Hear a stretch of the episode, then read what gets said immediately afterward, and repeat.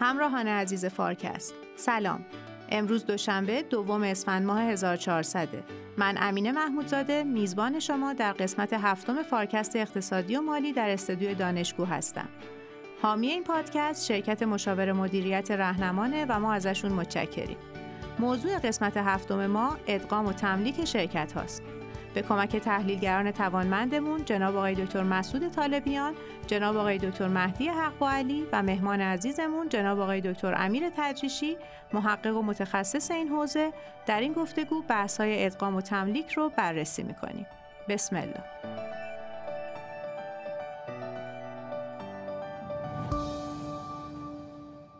ادغام دو شرکت کی اتفاق میافته؟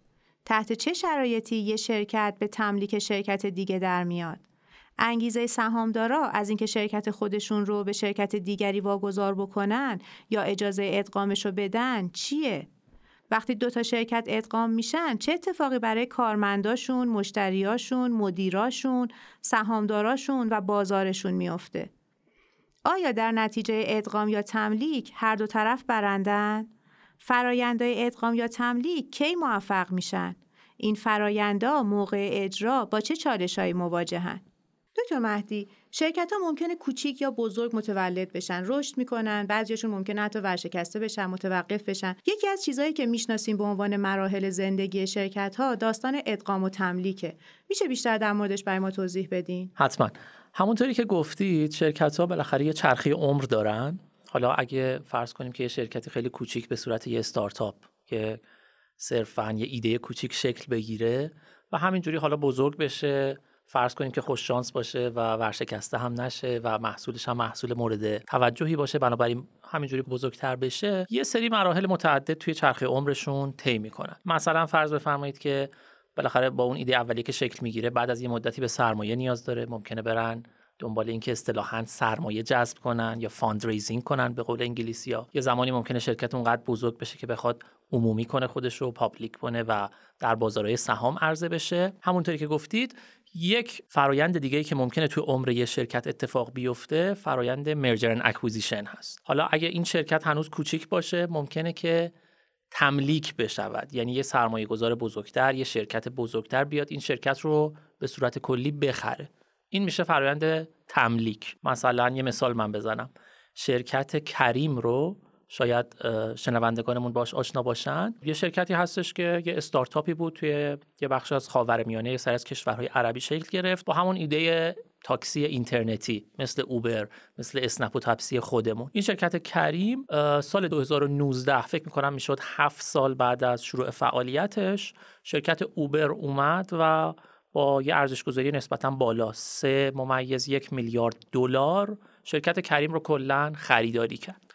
بنابراین این چرخه میشه گفت عمر کریم بود. شروع کرد از یه استارتاپ کوچیک یواش یواش بزرگتر شد مارکتش رو توسعه داد.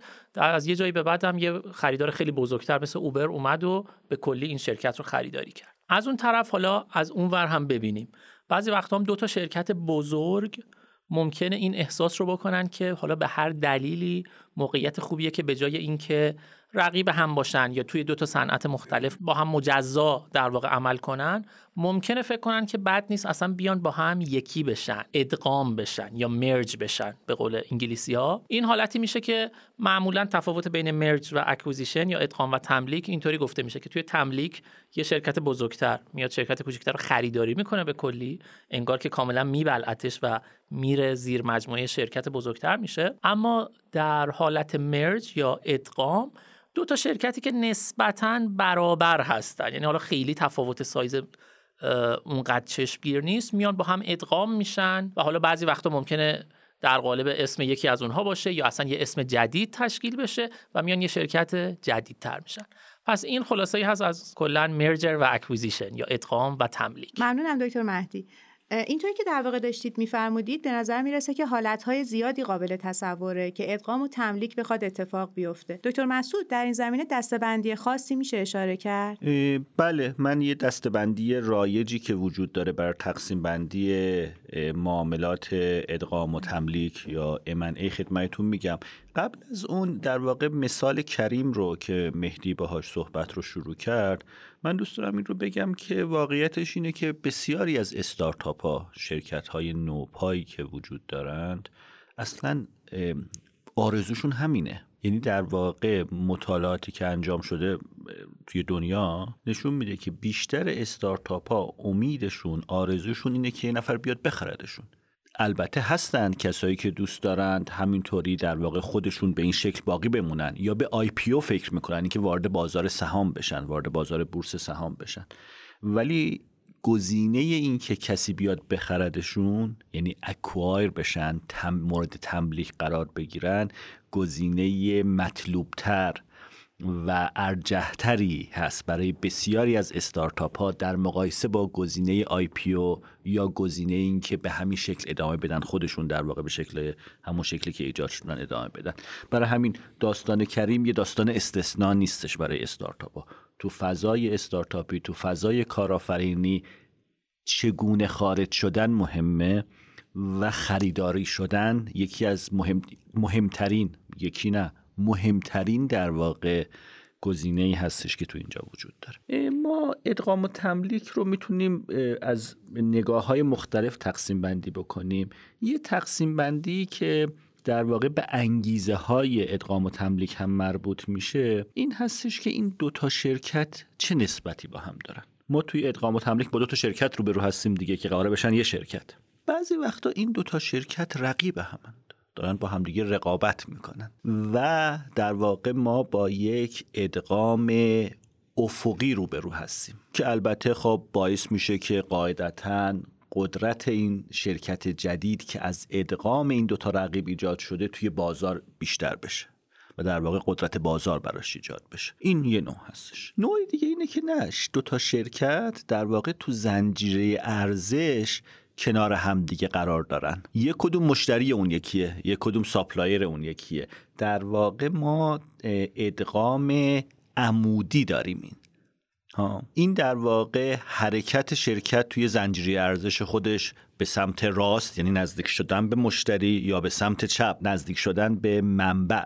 و به در واقع source هستش. نوع سومی که داریم اینه که خب هیچ کدوم از این دوتا نباشه. دوتا شرکت نه ارتباط افقی با هم دارند نه ارتباط عمودی با هم دارند نه رقیب همن نه مشتری و تامین کننده هم دیگه. که در واقع ایجاد تنوع می‌کنه همون چیزی که ما از همین ادبیات در واقع مدیریت قرض بگیریم در واقع منجر به تشکیل یک conglomerate میشه. یه شرکتی که در واقع business های مختلفی داره انجام میده خیلی هم با هم مرتبط نیستن. این سه تا سه تا نوع اصلی ای هستش. من می‌خوام از فرصت استفاده بکنم سه نوع دیگه هم که در واقع یه مقدار فرعی ولی پیش میان اینجا طرح بکنم. نوع دیگه اینجوری هستش که دو تا شرکتند محصولاتشون با هم ارتباط افقی و عمودی نداره ولی هر دوتا دارن یک گروه مشتری رو بهشون سرویس میدن. در واقع اون چیزی که مشترکه محصول و business نیست بازاره. و اینا می‌تونن با همدیگه ادغام بشن و از این جهت که دارن به یک سری مشتری یعنی به یک در واقع گروه از مشتری ها سرویس میدن کمک بکنه. بحث دیگهش در واقع داستان گسترش بازاره. دو تا شرکتند. محصولشون هم ممکنه شبیه به هم باشه ولی رقابتی هم با هم ندارن چون که دو تا بازار مختلفه. من بازم از مثال کریم برگردیم. اگر ما به کریم و اوبر نگاه بکنیم این دوتا رقیب هم نبودن. یک کدوم توی بازار کار می‌کنه یک کدوم توی بازار دیگه. این در واقع ما با یه ادغام افقی روبرو نیستیم. مشتری هم دیگه هم هیچ کدوم نبودن. با ادغام عمودی هم روبرو نیستیم. ولی یه conglomerate هم تشکیل ندادن. چون که این دوتا بیزینس دارن در واقع دوتا با... یه بیزینس دارن. دوتا بازار مختلف رو شکل میدن. سرویس میدن. و مسئله آخر در واقع نوع آخر هم توسعه محصوله ها؟ که در واقع دو تا شرکتی که دارن محصول های مختلف میفروشن ولی این دو تا محصول با هم با هم ارتباط دارن و میشه در واقع با محصول رو گسترش داد. برای همین اگر یه بار مرور بکنیم ما یا در واقع دو تا رقیبن دارن با هم ادغام میشن market power درست می‌کنن یا مشتری و تامین کنندند در واقع دارن یه ارتباط عمودی با هم دیگه دارن با هم ادغام میشن که اینجا می‌تونن از این synergy و ارتباط استفاده کنند. یا اینکه یک بازار رو دارن سرویس میدن با دو تا محصول مختلف یا دو تا بازار مختلف رو با یه محصول سرویس میدن یا اینکه دو تا محصول مختلفه ولی محصولا می‌تونن با هم دیگه ادغامشون موجب توسعه محصول بشه. یا اصلا ما کاملا با یه چیز متنوعی روبروییم که بازارا و محصولا و اینا ارتباطی نداره. از این جهت در واقع میشه انواع ادغام و تملیک رو راجبش فکر کرد و انگیزه هایی که پشت هر کدوم از اینا وجود خیلی ممنون متشکرم. دکتر امیر من خیلی به شما خوش آمد میگم. و خیلی ممنون میشم که با توجه به این تعدد روش هایی که دکتر مسعود فرمودن یک کمی به ما کمک کنید که بتونیم اینا رو بهتر از هم تفکیک کنیم و متوجه باشیم که چه شرکت هایی ممکنه کدوم یکی از این انواع رو انتخاب بکنن. فایدهش برای هر کدومشون چیه چه جوری میشه که اصلا این کارا رو انجام میدن. در خدمت شما هستیم. حتما. من فکر می‌کنم با یه سری از مثال هایی از ایران شروع بکنم و یه دستبندی رو در مورد بازار امنه تو ایران بگم ابتدا. پس فعال تو ایران. بله بله. و عملا حوزه بسیار سوداوری هم هست. ما یه بخشی از رونقی که تو امنه اتفاق افتاد زمانی بود که خصوصی سازی رونق گرفت. ما موارد بسیار زیادی رو به خصوص در صنعت پتروشیمی در صنعت معادنمون که عملا مزیت رقابتی هم تو ایران داریم اتفاق افتاد که شرکت ها به بخش خصوصی واگذار شدن و کسانی هم که تونستن توی این رقابت برنده بشن سودهای خوبی رو کردن. به مرور البته تعداد شرکت هایی که از فرایند خصوصی سازی در حقیقت به امنه می رسیدن و به فروش می رسیدن کمتر شد. قوانین دیگری اومد که این زمینه رو حمایت می کرد مثل قانون رفع موانع تولید به طور خاص ماده 16 این قانون که بحث خروج بانک ها از بنگاهداری رو خیلی پررنگ مطرح می کرد و نمونه های خوبی رو هم تو این زمینه داشتیم که امروز هم اگر فرصت بشه با هم دیگه مرور می کنیم علاوه بر این طرفی که برمیگرده به بحث های دولتی ما تو بخش خصوصی هم می‌تونیم مثال های متنوع و خوبی رو داشته باشیم. از جمله استارتاپ ها ما اخیرا شاهد موج تشکیل و ایجاد و راه اندازی استارتاپ ها بودیم. الان بازار به رقابت رسیده. به نظر می‌رسه علیرغم اینکه تعدادی امنه تو این حوزه داشتیم در سالهای پیش رو تعداد این ادغام و تملیک ها بیشتر هم بشه. به علت فشار رقابت و انگیزه هایی که تو صحبت های دکتر مسعود هم بود. اگر بخوایم بریم سراغ مثال ها یکی از این مثال ها شرکت سرمایه گذاری صنعت و معدن بود که توسط شرکت سرمایه گذاری توسعه صنعتی ایران خریداری شد. اگر بخوایم یه دور مرور کنیم که این فرایند چه شکلی شروع می شد به این ترتیب بود که خب اول شرکتی که می‌خواد acquirer هست می‌خواد بخرد میاد یه سری strategic objective بر خودش می‌ذاره. اهداف استراتژیک می‌ذاره که می‌خواد کجا برسه. بر فرض مثال تو این case به این ترتیب هست که زمستان 96 برداشت بر این بود که ما یه peak تورمی رو خواهیم داشت افزایش قیمت دلار رو خواهیم داشت. بنابراین اگر شما بتوانید با بدهی دارایی رو بخرید قطعا اگر عملکردش رو حتی تکان هم نتونید بدید سود قابل توجهی خواهید کرد. بابت تفاوتی که بین تورم و بهره بانکی شما پرداخت می‌کنید این میشه کلا سود شما. مستقل از اینکه چقدر عملکرد رو بهتر می‌کنید چقدر بازار رو بهتر می‌کنید و مواردی از این دست. قدم بعدی بحث searching و screening هست که شما برید و target ها و هدف رو پیدا کنید. چه شرکت هایی رو می‌تونید بخرید. طبق گزارش هایی که تو همون سال 96 اگر علاقه مند باشن عزیزان و برن جستجو بکنن. یکی از کیس های خوبی که مطرح شده بود شرکت سرمایه گذاری ملی بود شرکت وتوسم و مذاکرات برای این شرکت هم شروع شده بود. اما نهایتا توسعه صنعتی برای خرید وتوسم به جنبندی نرسیدن بنابراین مجبور شدن شرکت های دیگری که توی فهرست جستجوشون بود رو مذاکراتشون رو شروع کنن که از جمله شرکت سرمایه گذاری صنعت و معدن بود و شرکت سرمایه گذاری صبحان با نمادهای و صنعت و و صبحان برای دوستانی که نمادهای بورسی رو هم آشنا هستند و نهایتا اون بحث استراتژیک اولویشن ارزیابی استراتژیک این اهداف به انجام رسید و بعد از این مرحله عملا شما دیگه وارد ارزیابی مالی میشید دیگه می‌خوای ببینید دقیقا اون شرکت چند میارزه. معمولا توی شرکت های بورسی و نهادهای عمومی و دولتی این بخش به کارشناسان رسمی دادگستری داده میشه که عملا قوه قضاییه هم امضای این عزیزان رو قبول داره. در مورد نهادهایی هم که برمیگردن به بازار سرمایه یک تمایلی وجود داره که به هر حال شرکت ها و نهادهای تحت نظارت سازمان بورس درگیر این فرایندها باشن که بعدا پاسخگوییشون هم بیشتر باشه.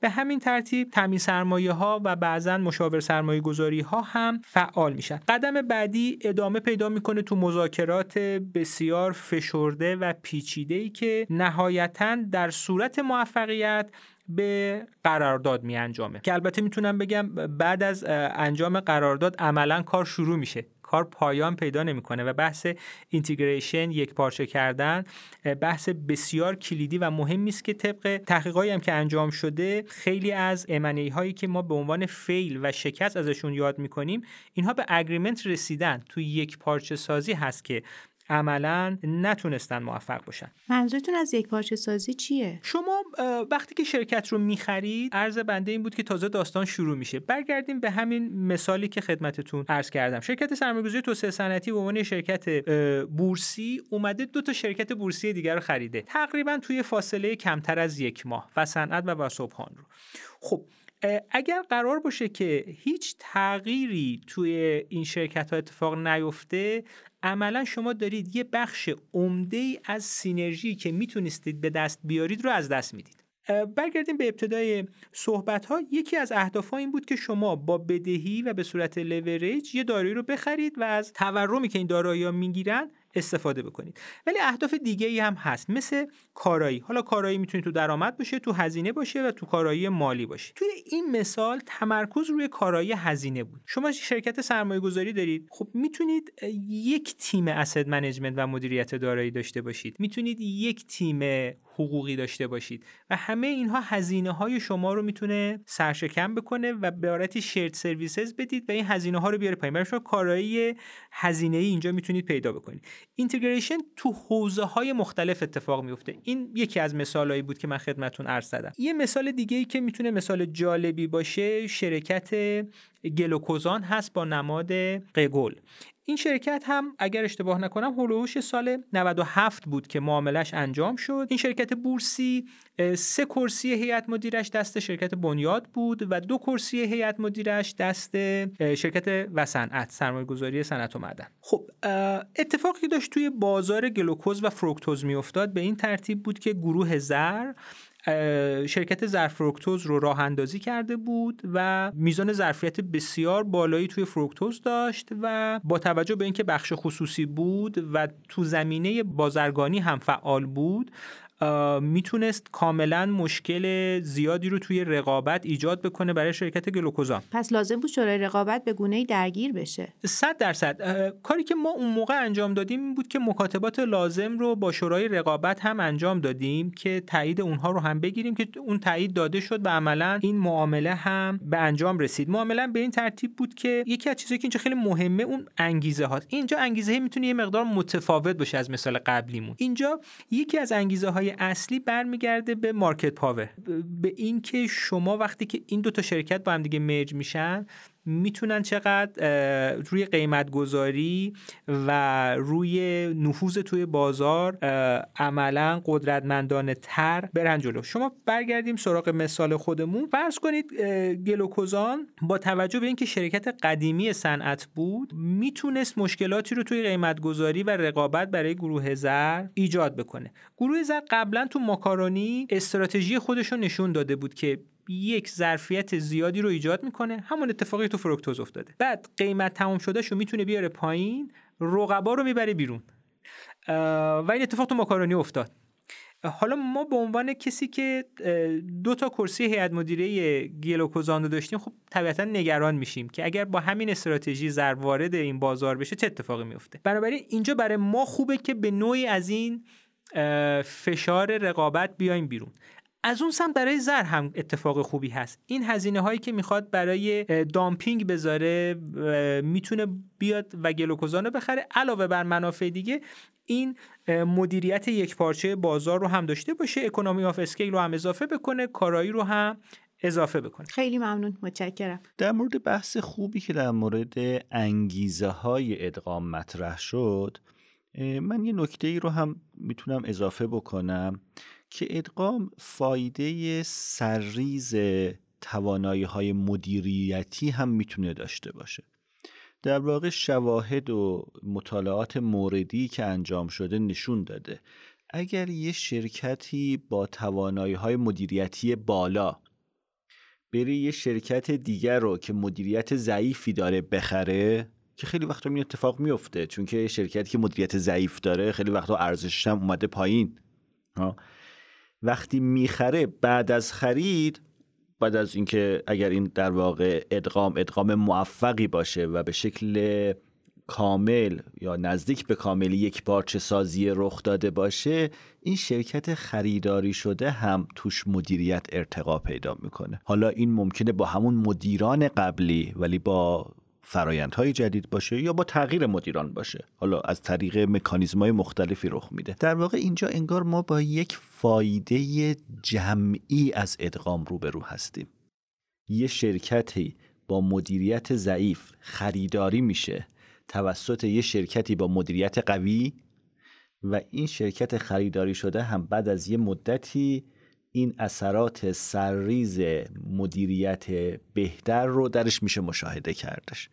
اینم می‌تونه در واقع به این بحث شاید اضافه بکنه.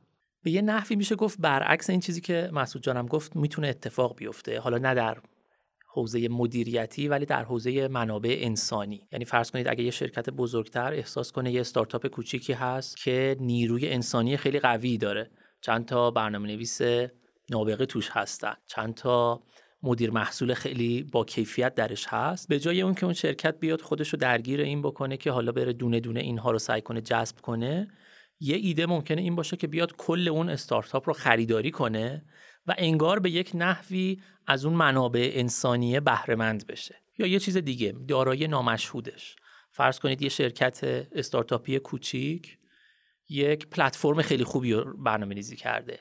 یک الگوریتمی داشته مدت ها هم باهاش داده جمع کرده و اون الگوریتم الان خیلی ارزشمند هست و می‌تونه توی کارهای دیگه به کار بیاد. بنابراین اون شرکت می‌تونه بیاد شرکت بزرگتر. با خریدن این شرکت کوچیکتر انگار میاد اون منابع انسانی رو اون دارایی های حالا نامشهود رو هم به یه نحوی تحت تملیک خودش در میاره. پس اینم می‌تونه یکی از موارد خوب دیگه باشه که به نفع یه جورایی دو طرف هم. تو این زمینه هم باز مثال های جالبی رو می‌تونیم مرور بکنیم که بر فرض مثال تو خود بازار ایران دو تا شرکت که تو زمینه فروش بلیت با همدیگه داشتن رقابت می‌کردن نهایتا برای اینکه بتونن از سینرژی تیم هایی که اونجا برای توسعه محصول بوده و همچنین رهایی از فشاری که برای رقابت با همدیگه داشتن رهایی پیدا بکنن به نوعی به همدیگه تو همدیگه مرج میشن و سهامدارای یکی از این شرکت ها عملا بخشی از سهام شرکت دیگر رو می‌گیره و کل شرکت میره زیر مجموعه شرکت اول قرار می‌گیره. به این ترتیب عملا یک یک پارچه سازی و اینتگریشنی بین هر دو شرکت اتفاق میفته و یک رابطه برد برد هم بین هر دوتا سهامدار در حقیقت شرکت ها شکل می‌گیره. این نظام انگیزشی که برای ادغام و تملیک دارید طرح می‌کنید به نظر خیلی جالب می‌رسه. فقط دو به شکم که آیا همیشه بازی یه بازی برد برده و دو طرف ازش منتفع میشن یا شرایطی قابل تصوره که یکی به خاطر سخت بودن شرایطی که داره مثلا دچار محدودیت مالیه یا فکر می‌کنه که دیگه امکان رشد و اینا نداره ممکنه تن بده به این ادغام و تملیک؟ من شاید بتونم اینجا چند تا نکته رو بست بدم و به نوعی سوال شما رو هم توش پاسخ بدم در شرایط مختلف طبیعتا انگیزه های مختلف، ساختارهای مختلف و هدفهای مختلف می‌تونه شکل بگیره. یه مثالش رو شما فرمودید. ممکن اصلا یک شرکتی، یک مدیریتی اصلا خسته شده باشه. یه صاحبی خسته شده باشه از مدیریت شرکتش و به یه نوعی اصلا دنبال یک راه خروج اگزیت باشه در واقع و اون موقع مثلا فرض کنید یک معامله که بیاد این رو بفروشه و یک شرکت دیگری تملیکش کنه یک روش خیلی خوبی خواهد بود برای خروج این سرمایه گذار یا مدیری که دیگه انگیزه خودش رو از دست داده و طبیعتا اون طرف خریدار هم با یک دیدی به این نتیجه می‌رسه که اضافه کردن این می‌تونه یک منفعتی رو برای شرکت خودش داشته باشه. پس این می‌تونه باشه. اما مثال دیگه هم ممکنه باشه. و از ابعاد مختلف می‌تونه کمک کننده باشه یا نباشه. حالا لزوما ممکنه که همیشه برد برد نباشد. یا اینکه قبلش فکر کنیم برد برد بوده اما بعد از واقعه که نگاه می‌کنیم ممکنه ببینیم که نه خیلی هم شاید تصمیم درستی نبوده. حالا میشه چند تا حالت مختلف رو بررسی کرد و بعد مثالاش هم اوورد یه حالتش اینه که بعضی از معاملات بعضی از ادغام شدن ها و خریدها ممکنه روی کاغذ خیلی خوب و سرراست و قشنگ به نظر بیاد. یه مثالش رو فرض کنید مثلا مایکروسافت یه زمانی دید که توی بازار سیستم عامل های موبایل خیلی عقب مونده از رقباش. ویندوز هیچ حضوری توی بازار سیستم عامل های موبایل نداشت. تمام بازار رو به اس اپل و اندروید سامسونگ باخته بود. نشستن فکر کردن گفتن خب چقدر راحت. ما میریم یه شرکت تولید کننده موبایل رو می‌خریم. شرکت نوکیا رو. سیستم عامل خودمون رو می‌ذاریم روش و از این طریق خودمون رو نجات میدیم.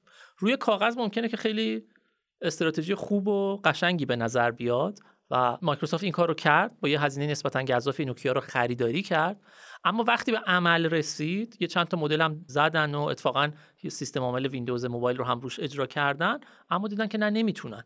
یعنی بعد از چند سری چند تلاش برای اینکه توی مارکت های مختلف نفوذ کنن کاملا شکست خوردن و از یه جایی به بعد دیگه کلا مایکروسافت این کار رو رها کرد و الان از این خریدی که مایکروسافت در مورد نوکیا داشت به عنوان یه شکست یاد میشه. اینو بیام یکم بسطش بدم.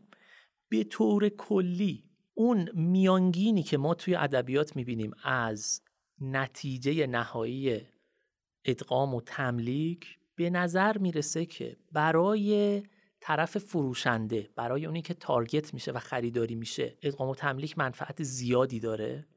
اما برای خریدار به طور میانگین به نظر می‌رسه که خیلی وقتها این اتفاق نمیفته و اتفاقا بعضی وقتها حتی منفی هم هست. من یه مطالعه رو داشتم نگاه می‌کردم اومده بودن توی بازه 20 ساله همه این معاملات ادغام و تملیک توی بازار آمریکا رو مقایسه کرده بودن. و اونهایی بودن حالا تصحیح کنم همه معاملات ادغام و تملیکی که خریدار و فروشنده هر دوتاشون توی بازار سهام داشتن معامله می شدن.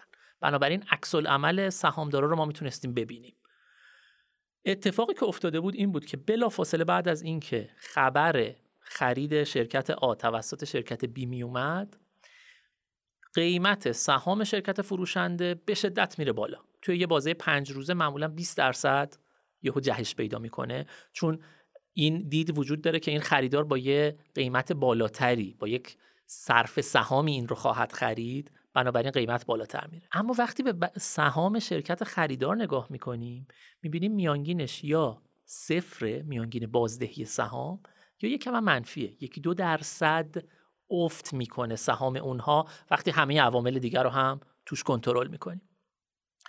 بنابراین به نظر می‌رسه که خیلی وقتا روی کاغذ خیلی خوب به نظر میاد.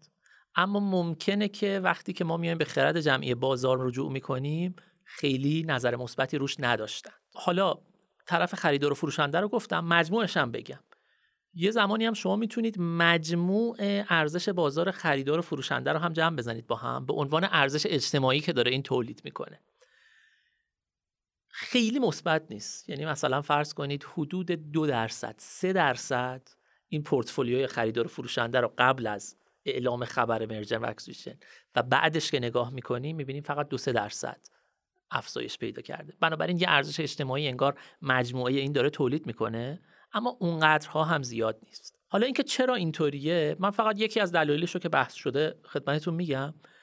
یک بحث این هستش که خریدار ممکنه یا به اندازه کافی اطلاعات نداره از شرکت فروشنده یا اینکه به اندازه کافی حاکمیت شرکتش قوی عمل نمی‌کنه.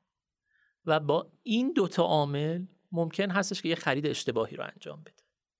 یه سری مطالعات مثلا نشون دادن که اگر خریدار و فروشنده یه هیئت مدیره مشترک داشته باشن یعنی یک مسئولی وجود داشته باشه که هم در هیئت مدیره شرکت خریدار عضو باشه و هم در هیئت مدیره شرکت فروشنده اون موقع خریدار بازدهی سهامش بالاتر خواهد رفت بعد از اینکه خبر ادغام منتشر میشه. یعنی چی؟ یعنی یک مسعودی بوده که اطلاعات بهتری داشته بهتر تونسته خریدار آنالیز کنه بنابراین الان مارکت اعتماد بیشتری داره به موفقیت این سهام.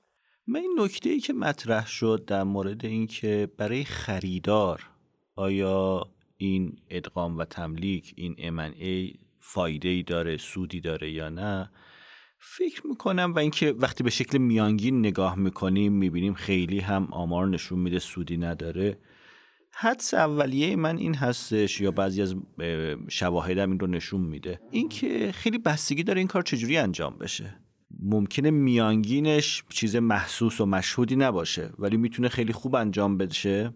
و با یه بازدهی بالا می‌تونه بد انجام بشه و با بازدهی منفی. برای همین شما وقتی میانگین رو نگاه می‌کنی می‌بینی که خب اتفاق خاصی به طور متوسط نمیفته که درست هم هست. بستگی داره این کار خوب انجام بدی یا کار بد انجام بدی به عنوان مثال تو دورانی که در واقع بحران مالی توی آمریکا ایجاد شده بود همون سال 2008 Great Financial Crisis و خیلی از مؤسسات و شرکت ها به خصوص مؤسسات مالی در برشکستگی بودند. و ارزششون پایین اومده بود. یا همینطور بحث ریل استیت خونه که قیمتش افتاده بود و پایین اومده بودش.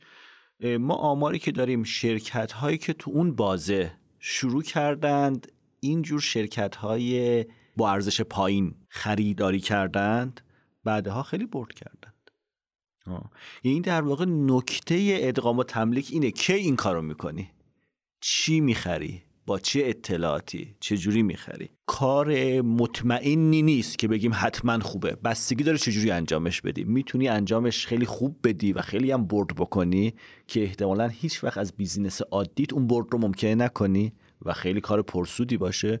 می‌تونی آدم خیلی بد انجامش بدی و برات ضررم داشته. و ممکنه بازه کوتاه مدت و بلند مدتش خیلی با هم متفاوت باشه. در واقع ما توی این قصه با دو تا مسئله روبرو هستیم. یکی این که این بحث ادغام رو داری درست انجام میدی یعنی شرکت مناسب رو با قیمت مناسب می‌خری؟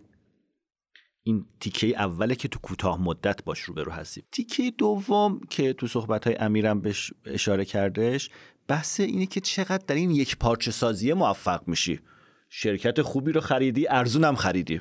کلا. حالا بعدش می‌تونی خوب یک پارچه سازی انجام بدی. اونجا هست که خیلی از امنه ها می‌تونن شکست بخورن. واقعیتش اینه که فکر می‌کنم اکثریت با شکسته. موفقیت کمه. کار یک پارچه سازی کار سختیه. یعنی در واقع برای امنه موفق دو تا کار لازم داری. یکی اینکه دیل خوب ببندی به قیمت مناسب بخری و شرکت مناسب رو بخری. دو بعد از اون خرید بتونی یک پارچه سازی انجام بدی.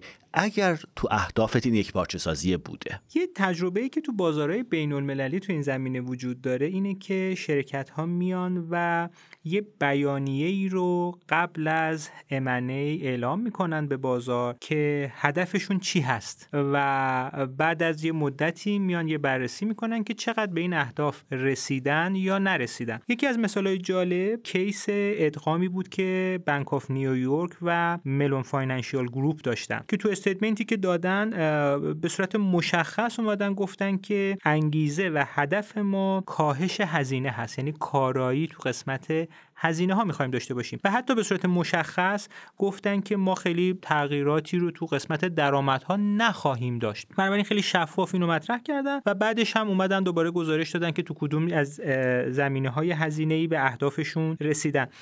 شنونده های عزیز اگر علاقه‌مند باشن به این حوزه ها تو حوزه های بین المللی معمولا رسانه هایی مثل CNBC، بلومبرگ، فاینانشیال تایمز میاد case های مختلفی رو در حقیقت در زمینه M&A مثال می‌زنه که تقریبا می‌تونم بگم گوگل و مایکروسافت و اپل جزو پاهای ثابت M&A های بین المللی به تعداد بسیار بالا هستند. خیلی از مثال هایی که زدید متشکرم دکتر امیر.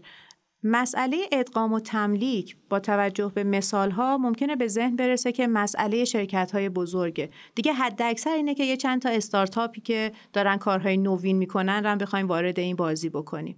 آیا همینطوره یا نه؟ مسئله در مورد شرکت های متعددی قابل تعریفه. گزینه دو صحیح است.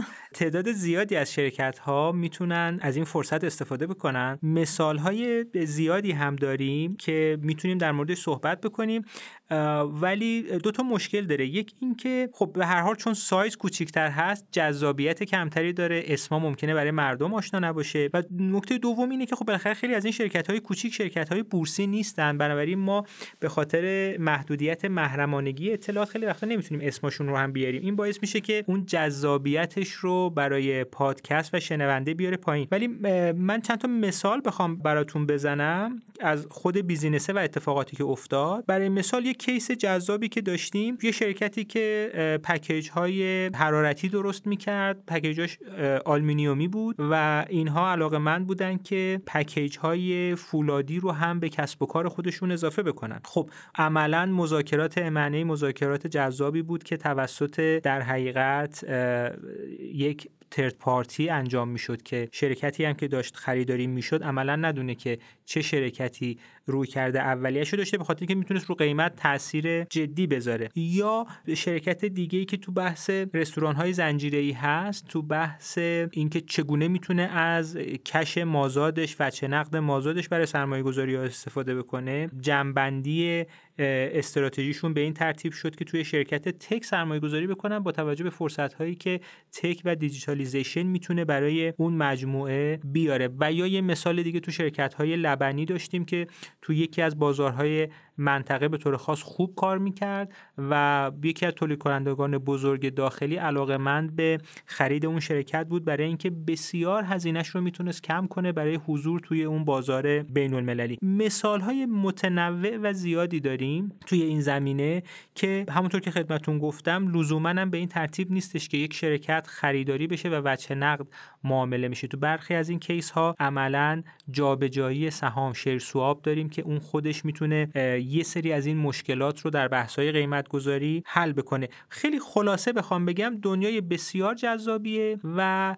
سودهایی که توی M&A نهفته هست تقریبا می‌تونم بگم مدار سوداوری شرکت رو می‌تونه جابجا کنه. از جنس 5 درصد و 10 درصد نیست. می‌تونه تغییرات بنیادی ایجاد بکنه. ولی به هر حال هممون می‌دونیم این فقط آپساید نیست دانساید هم داره. یعنی شما اگر هم مسیر رو اشتباه برید می‌تونه اتفاقای بدی برای شرکت بیفته. به هر حال شما میپرید. اگر درست بشینید زمین خیلی اتفاق خوبیه. ولی ممکنه یه جایی هم پاتون بلغزه و بخورید زمین. اگه پیاده راه برید عادی نه اون منفعت بالا رو خواهید داشت و البته ریسک و احتمال شکستتون هم پایین تره خیلی ممنون متشکرم. پس با این حسابی که شما دارید میفرمایید احتمالا یه عواملی قابل تصوره که احتمال شکست و موفقیت رو برای ما می‌بره بالا.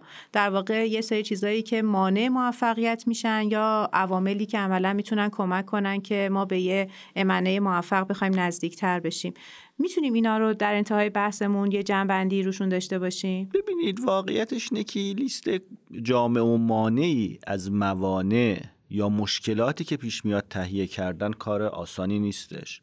ولی حالا من به چند تا نکته که حالا هم تو ادبیات بهش توجه شده هم مشاهدات این رو تایید می‌کنه میگم میشه به این لیست احتمالا اضافه هم کردش.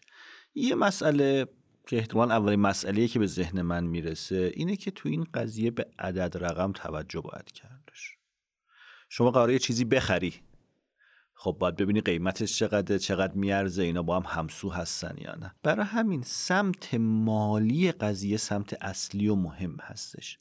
این رو از این جهت طرح می‌کنم که بعضی وقتا مدیران به دلایلی به انگیزه هایی خب دنبال این هستن که این معامله انجام بشه. می‌خوان تو رزومشون این معامله هم باشه. می‌خوان شرکتی که دارن اداره می‌کنن بزرگتر بشه. حالا این در واقع انگیزه های مختلفی که می‌تونن داشته باشن از این قضیه. و وقتی عدد رقم نشون میده که این نمیارزه این شرکت به این قیمت نمیارزه همچنان اصرار دارن روی این قضیه. و وقتی می‌پرسی چرا میگن از لحاظ استراتژی این برا ما مهمه. در واقع لغت استراتژی می‌تونه یه لغت تهی باشه که هیچ چیزی توش نیست و انگار همه چیز رو می‌تونه توجیه بکنه. من الان نمی‌خوام در واقع یک تضادی بین finance و مالی با استراتژی و راهبرد ایجاد بکنم. ولی می‌خوام بگم که اگر قراره یه deal ی یک معامله ای معامله خوبی باشه حتما باید تیکه مالیش check mark خورده باشه. نمیشه با توضیح و توجیه استراتژی این تیکه رو فراموش کردش و این تیکه رو در نظر نگرفتش. اگر این باشه احتمالا قاعدتا به شکست ختم میشه. این در واقع معامله انجام میشه ولی معامله خوبی ممکنه نباشه. صحبت های مسعود منو یاد یه مثالی سر کلاس merger and acquisition اسکات مولر انداخت. به هر حال برای دوستانی که ایشونو نمی‌شناسن توی بازه زمانی head M&A جی پی مورگن بود. جالب بود. می‌گفت اینوستمنت بنکر هم بود دیگه. این آدم خیلی جاها برای اینکه یه معامله رو جوش بده به جای اینکه بره روی عدد رقم ها متمرکز شه و اونجا رو پررنگ کنه از ضعفای شخصیتی که توی مدیرای تصمیم گیر می‌تونست پیدا بکنه عملا بهره می‌برد و اونا رو اهرم می‌کرد. به نحوی که اون فرد فکر کنه که این یه اعتبار شخصیش الان لکهدار میشه اگر این کارو نکنه. یا اگر این کارو بکنه یه کار بسیار پرستیجس هست براش که می‌تونه بعدا تو کریر خیلی کمکش بکنه. و اینها باعث می‌شد که عملا مدیرانی که دارن نهایتا تصمیم می‌گیرن به جای عدد و رقم بیان روی بحثای دیگه ای سوار بشن و عملا اون معامله بره جلو که یه اصطلاحی هم که به کار برده میشه منیجریالیزم هست که به هر حال همونطوری که خیلی از سیاستمداران در گذشته علاقه به بحثای امپریالیستی بودن و می‌خواستن کشورگشایی بکنن اون روحیه بعضی وقتا تو مدیران ارشد کورپوریت ها و بنگاه های اقتصادی هم وجود داره. می‌خوان اون هیته مدیریتشون رو بیشتر بزرگ بکنن که اینها جزو ریسک های امنه هست. یعنی انگیزه انگیزه اقتصادی و عدد و رقم و EPS و سود نیستش. من فکر کنم بعد نباشه اینجا اشاره کنم که بعضی وقتا وقتی دارن حاکمیت شرکتی رو تعریف می‌کنن توی یه تعریف گسترده تر از بازار ادغام و تملیک هم به عنوان یکی از مکانیزم های حاکمیت شرکتی یاد میشه. یعنی اینکه میگن این هراس و این چوب این که الان اگه مدیر خوب عمل نکنه یه شرکت بزرگتر ممکنه بیاد این شرکت رو تملک کنه و تیم مدیریت رو اخراج کنه همیشه یک ابزاری هست که اون مدیر عامل دیسیپلین بشه و سعی کنه که تا حدی که می‌تونه ارزش شرکت رو بالا ببره تا اینکه اصلا خریدار احتمالی کمتری وجود داشته باشه. پس از یه نظر همین چیزی که الان امیر جان گفت اون منیجرالیزمی هم که اشاره کردن باز یه جورایی رب پیدا می‌کنه به حاکمیت شرکتی. حالا توی اون مثال شما شرکت های خریدار میشه دیگه. یعنی اگر فرض کنید یه شرکتی هستش که پول نقد زیادی داره روی ترازنامش و این احتمال وجود داره که مدیر عامل بیاد از این پول نقد به یک نحوی که واقعا تولید کننده ارزش نیست استفاده بکنه مثلا بره شرکت هایی که مورد علاقش هستن رو بخره. بگه که می‌خوام یه امپایر یه امپراتوری برای خودم درست کنم.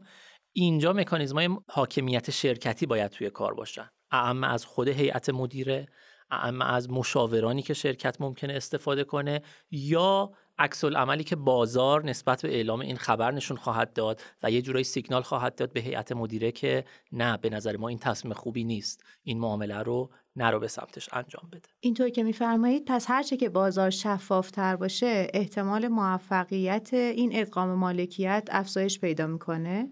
می‌تونم اینطوری بگم.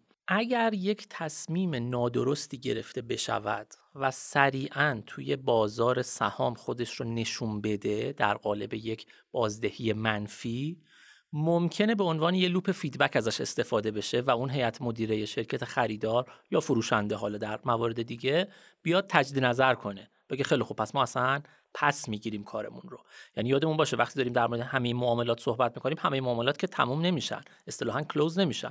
خیلی از معاملات نیمه کار رها میشن. تا مرحله مثلا وسطش میاد نیمه کار رها میشه. خیلی از معاملات تا پای امضا هم میاد ولی ناگهان به هم می‌خوره و ممکنه این شفافیتی که میفرمایید به عنوان یه لوپ فیدبک واقعا این نشون رو بده. این یه مقداری توی بهبود انجام معاملات واقعا کمک بکن. با توجه به اهمیت اطلاعات که تو مثالهای مختلفی که شما زدید داره خودش رو خیلی بارز نشون میده ممکنه بتونیم به این جنبندی برسیم که وجود یک طرف سومی که در مجموع اطلاعات بیشتری داشته باشه ارزیابی های مناسب تری بتونه از وضع موجود دوتا شرکت بکنه می‌تونه کمک کنه به موفقیت این فرایندهای ادغام و تملیک؟ صد درصد. به صورت سنتی معاملات حالا من بازارهای خارجی رو اول میگم بعد در مورد بازار ایران هم می‌تونیم بحث کنیم. معاملات ادغام و تملیک معمولا یک طرف سوم یک نهاد مشاور مالی در کنارشون هست.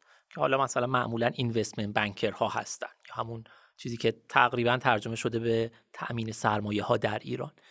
هر کدوم از طرفین معامله می‌تونن این مشاور رو بگیرن. یعنی شما احتمالا خیلی از موارد اگه معامله خیلی هم بزرگ و حساس باشه هم طرف خریدار یک مشاور خواهد داشت buy side advisor و هم طرف فروشنده sell side advisor که اینها میان توی موارد مختلف در واقع نظرشون رو میگن. اعم از اینکه به نظر اونها synergy اتفاق خواهد افتاد یا نه و اینکه اگر سینرژی قرار اتفاق بیفته با اهمیت مالیش چقدره؟ چقدر قراره به شرکت شما اضافه بشه در صورتی که این دیل رو انجام بدید؟ اما از اینکه قیمت گذاری درست چی هست؟ اما از اینکه مذاکره باید به چه نحوی صورت بگیره؟ یعنی خیلی وقتها اصلا دو طرفی که دارن مذاکره می‌کنن طرف مشاور خریدار و طرف مشاور فروشنده هست که هر دو خب مسلطن به قیمت گذاری ها آشنان با ریزکاری های حقوقی آشنان توی نوشتن قرارداد خیلی کمک می‌کنن چون اینا قراردادهای کوچیکی نیستن یهو 100 صفحه قرارداد نوشته میشه. بنابراین دقیقا اون چیزی که شما میفرمایید اینوستمنت بنکر ها به عنوان یک عاملی که این عدم تقارن اطلاعاتی رو یه مقداری کم کنن و اون شفافیت رو بیشتر کنن معمولا استفاده میشن. یه مثال خوب که بزنم. یه سری از مطالعات نشون دادن وقتی یک نفر با سابقه مشاور مالی بودن با سابقه اینوستمنت بنکر بودن رو در هیئت مدیره یه شرکتی حضور داره اون, اون شرکت در معاملات ادغام و تملیکی که وارد میشه موفق تر خواهد بود. یعنی نشون میده پس این شخص داره یه اثر حاشیه‌ای می‌ذاره روی احتمال موفقیت. نکته جالبی که تو صحبت‌های مهدی وجود داشت در حقیقت نقش پررنگی است که اینوستمنت بانک ها در امنه های بین المللی دارند که ما به نظر من این رو توی بازار ایران خیلی کمرنگ داریم. یکی از دلایلش می‌تونه ساختار درآمدی تامین سرمایه ها باشه. اگر بپذیریم تامین سرمایه ها نزدیکترین نهاد به investment bank ها هستن توی ساختار درآمدیشون اگر نگاه کنیم خصوصا الان که تعداد زیادی از این تامین سرمایه ها در بورس پذیرش شدن می‌بینیم که درآمد اصلیشون از مدیریت پول هست. عملا درآمدی است که از انتشار اوراق underwriting و market making دارن به دست میارن و مجموع سایر درآمدهاشون شامل مشاوره های از جنس M&A و سایر خدماتی که میدن کماکان یک رقمیه. همش روی هم کماکان یک رقمیه. بنابراین market براشون market جذابی نیست. بنابراین بازار براشون بازار جذابی نیست. اما ما به صورت فردی برندهای شخصی رو تو این زمینه داریم که شرکت ها حالا چه side خریدار چه side فروشنده باهاشون مشورت می‌کنن و خیلی در قالب شرکت ما این سرویس رو کمتر می‌بینیم. اما افرادی هستن که تو این field دارن کار می‌کنن و طبیعتا تجربیاتی که اینها دارن باعث میشه که تو بازار ایران هم اون رابطه رابطه بهتری بشه و موثرتر و بهره‌ورتر بره جلو این deal. امیر جان طرف عرضه رو اشاره کردن عرضه در واقع مشاوران مالی توی اینجور deal ها من به بخش تقاضا هم یه اشاره بکنم. ممکنه توی خیلی از این معاملات طرف حالا خریدار و فروشنده یه جورایی احساس نیاز نکنه. با خودش بگه نه من بلدم خودم حسابدار دارم خودم معاون مالی دارم و ما خودمون محاسبات انجام میدیم. اما بعضی وقتا واقعا این احساس نیاز پیش میاد. به خصوص مثالی که من توی ذهنم میاد توی معاملاتی که یه طرف خارجی حضور داره. یه معامله من یادم میاد در مورد یه شرکت صنایع غذایی توی ایران بود که وقتی طرف خریدار قرارداد اولیه رو فرستاده بود برای فروشنده فروشنده ایرانی وحشت کرده بود. گفته بود چه خبره؟ چرا این قرارداد انقدر بزرگه؟ مگه من دزدم که همچین چیزی فرستادید؟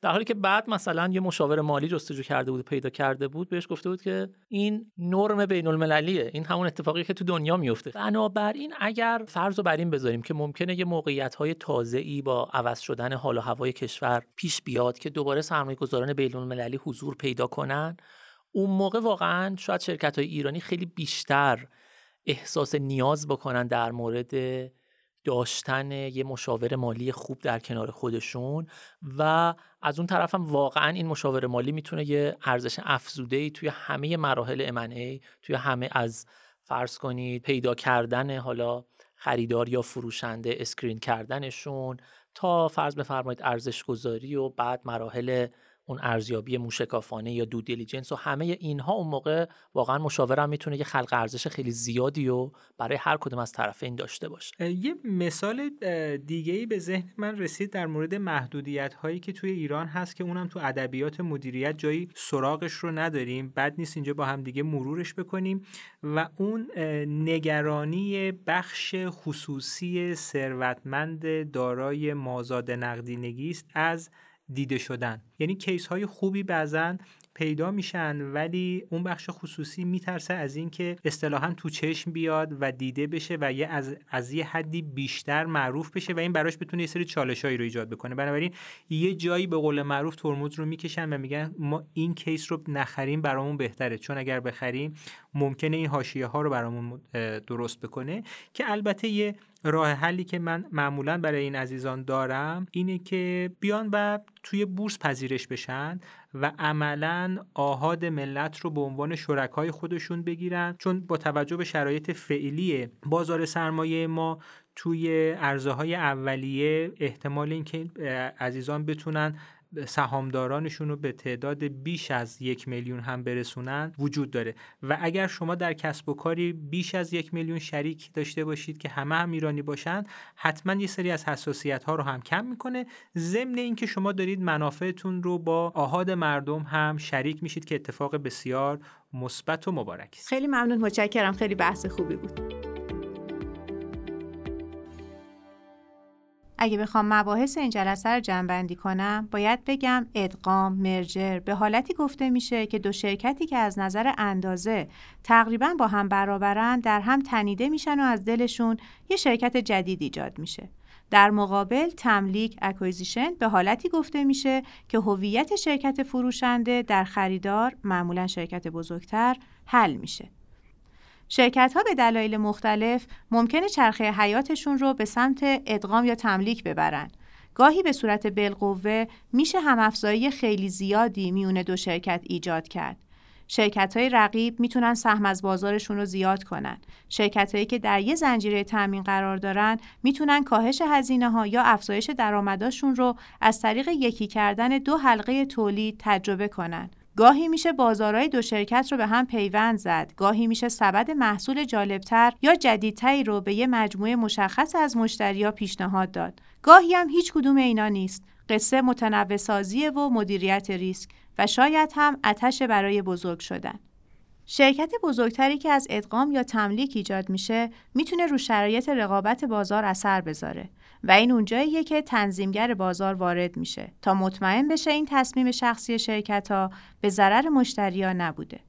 ادغام و تملیک اگه به خوبی انجام بشه می‌تونه یه بازی برد برد باشه. به خاطر همافزایی که بهش اشاره کردیم وضع هر دو شرکت رو بهتر کنه و حتی نفع اجتماعی داشته باشه.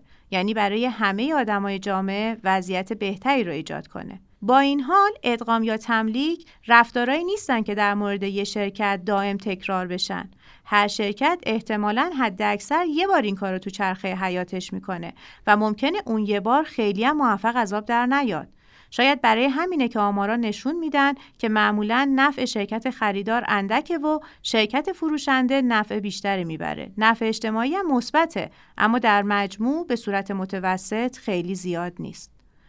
چالش هایی که معمولا شرکت های طرف ادغام یا تملیک باهاش درگیرن چند تاست.